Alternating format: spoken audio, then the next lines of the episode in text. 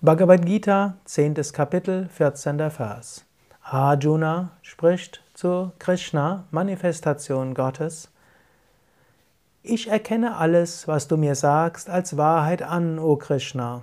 Wahrlich, o gepriesener Herr, weder die Engelswesen noch die Dämonen erkennen dein Erscheinen.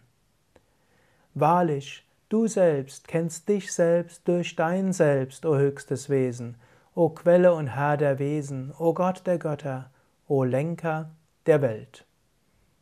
Der letzte Satz war das, war der 15. Vers des 10. Kapitels. Also noch nicht mal die Engelswesen kennen Gott. Wie viel weniger kann ein Mensch Gott kennen. Aber Gott erkennt sich als Gott. Das Selbst erkennt sich selbst als das Selbst. Daher nicht du als Individuum willst dich selbst erfahren als das höhere Selbst. Nicht du als Individuum kannst Gott erfahren, sondern Gott kann in dir Gott erfahren. Das Selbst kann in dir sich selbst als das Selbst erfahren.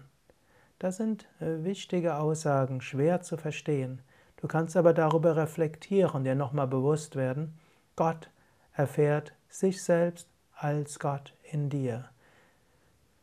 Das Selbst erfährt sich selbst als das Selbst. Oder du selbst erfährst dich selbst als das Selbst. Nicht du als Individuum, sondern das höchste Selbst erfährt sich selbst als das Selbst.